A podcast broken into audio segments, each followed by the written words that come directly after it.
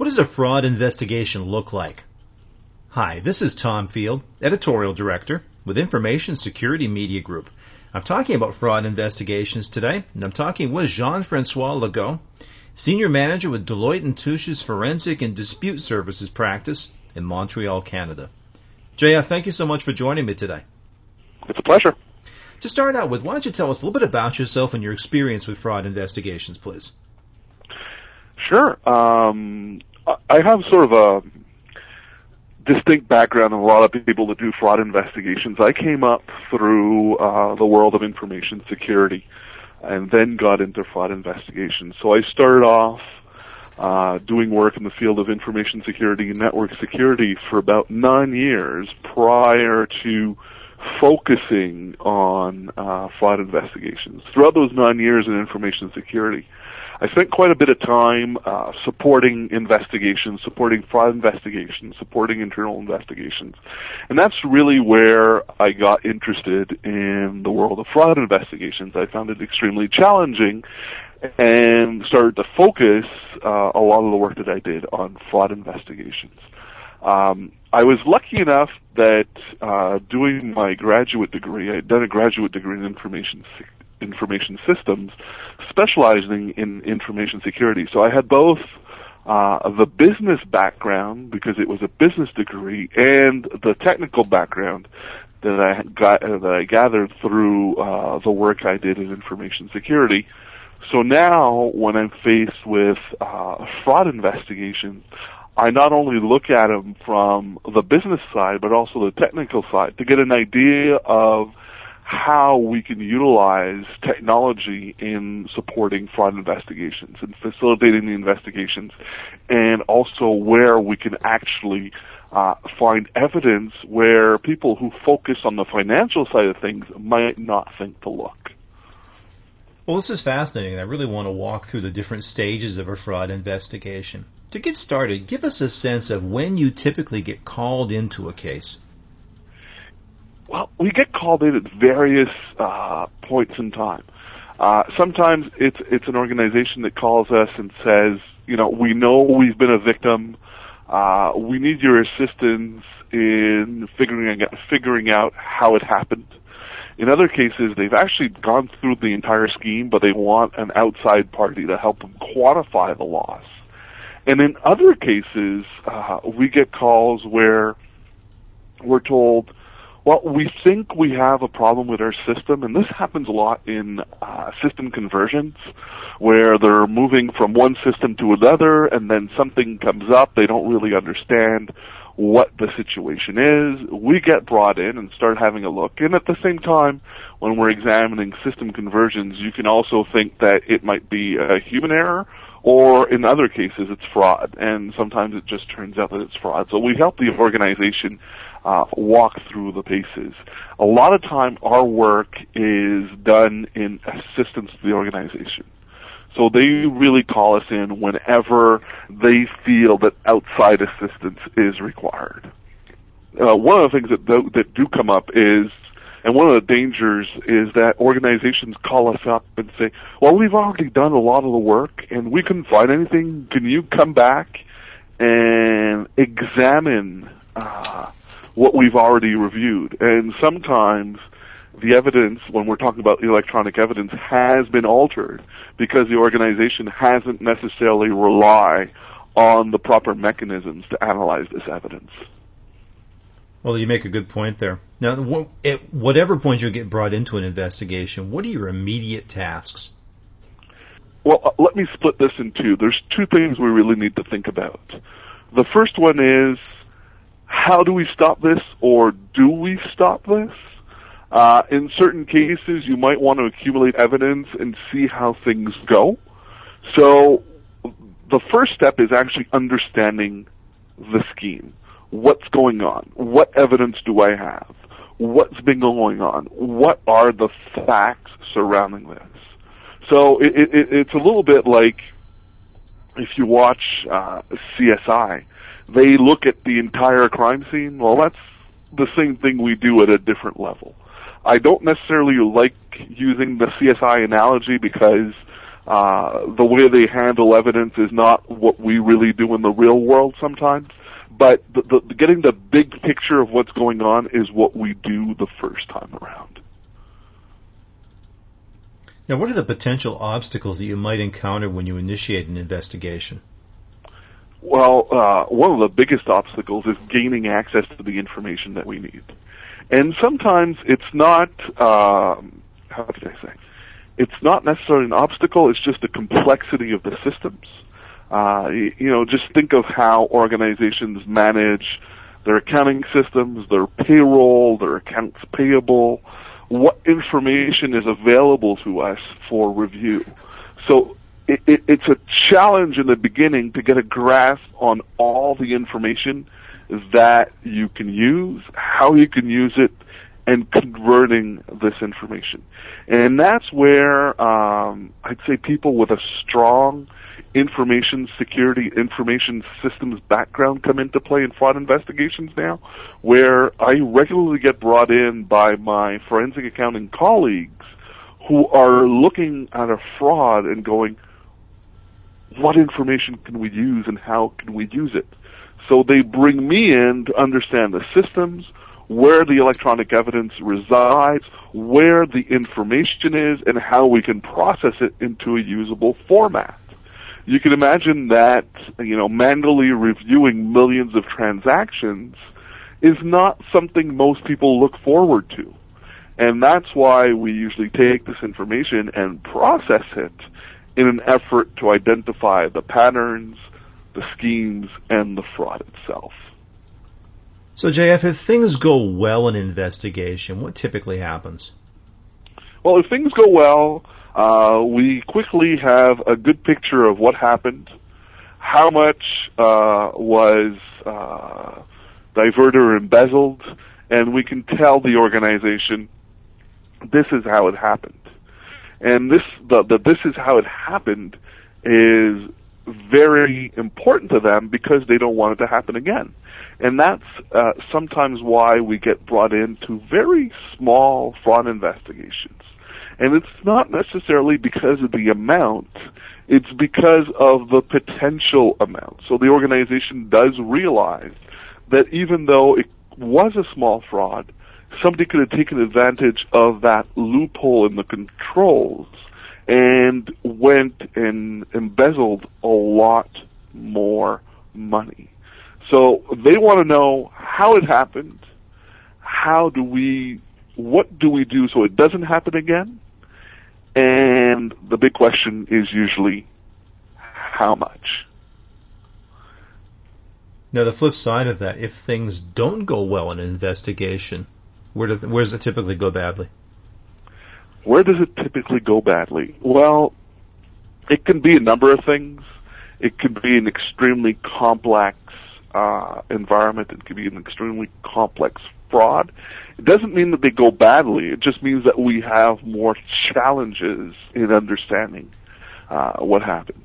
Uh, you know, if we look at it from a technology side, uh, you know, some of the big surprises that you get are older database systems, older applications that make getting the data out extremely complex. So it doesn't go badly, but it just slows us down in the work that we need to do. You know, we've recently had an investigation where the information did not reside in a database form anymore. It was all PDF reports. So we had to convert 325,000 page reports back into electronic format for us to be able to analyze the information, to be able to tell the client exactly how much was embezzled and how the embezzlement occurred. So it's not necessarily going badly. It's just that it's difficult or it takes more time for us to get to the result that we wish we could get to. Well, that was a great illustration you used. Could you perhaps in, describe to us a successful investigation or two? Um, some successful investigations. Um, I'll just take two distinct examples. Since I work on two sides, one of them is supporting um, fraud, financial fraud investigations, and the other one is actually leading uh, the technical fraud investigations. I'll start with the technical. Uh, one of the things that we see a lot of today is intellectual property theft. Uh, organizations have a lot of information uh, that is of extremely uh, large value to them. It can be client lists, it can be uh, documents, it can be formulas, it can be source code, it can be just about anything that gives value to an organization.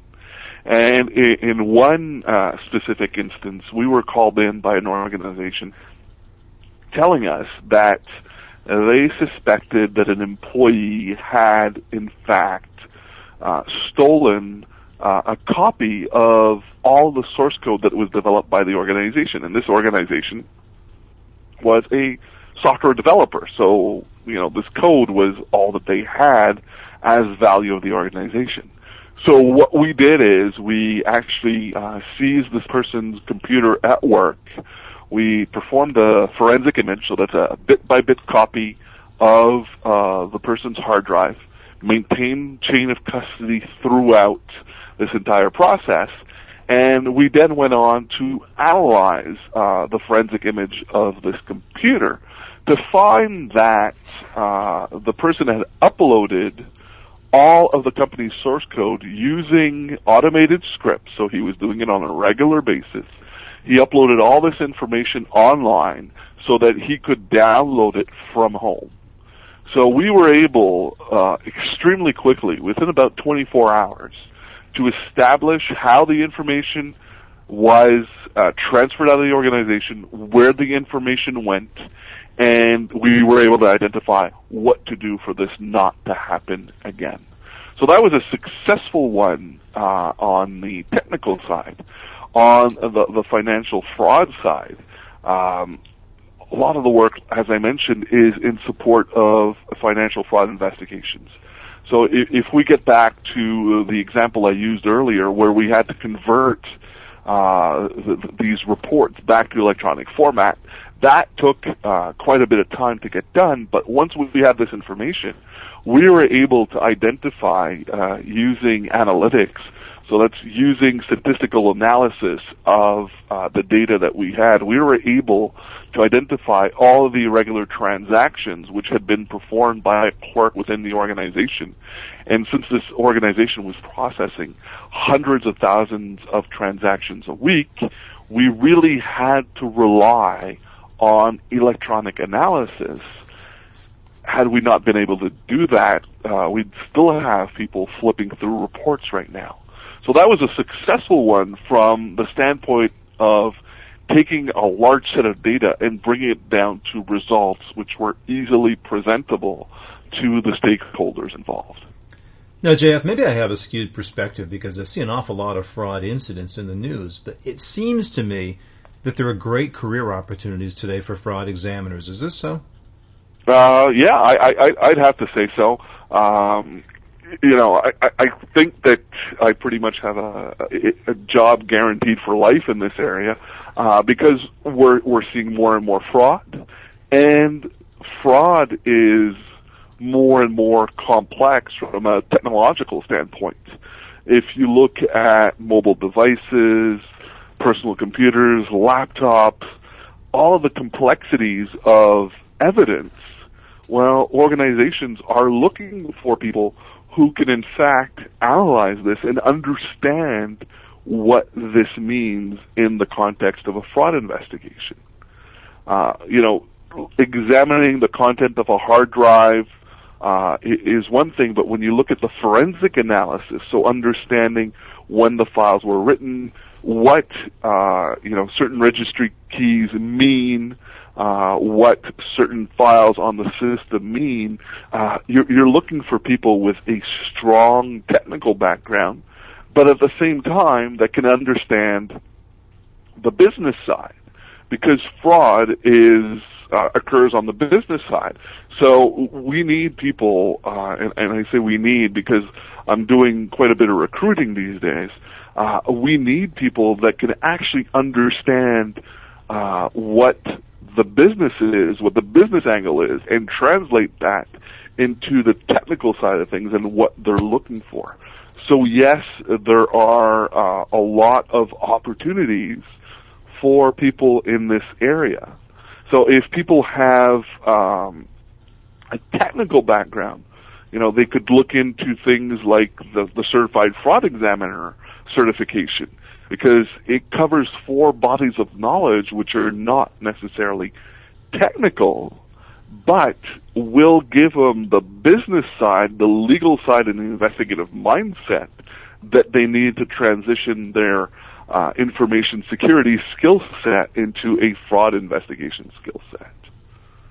What advice would you offer to someone that's looking to either start or restart their career today in fraud examination? Well, one of the things I touched on is the certified fraud examiner designation, and I, I think that one plays a, a pretty big role. So anybody looking to get into fraud examinations should uh, look at and, and seriously look at the certified fraud examiner uh, designation uh, because it covers such a vast body of knowledge for fraud.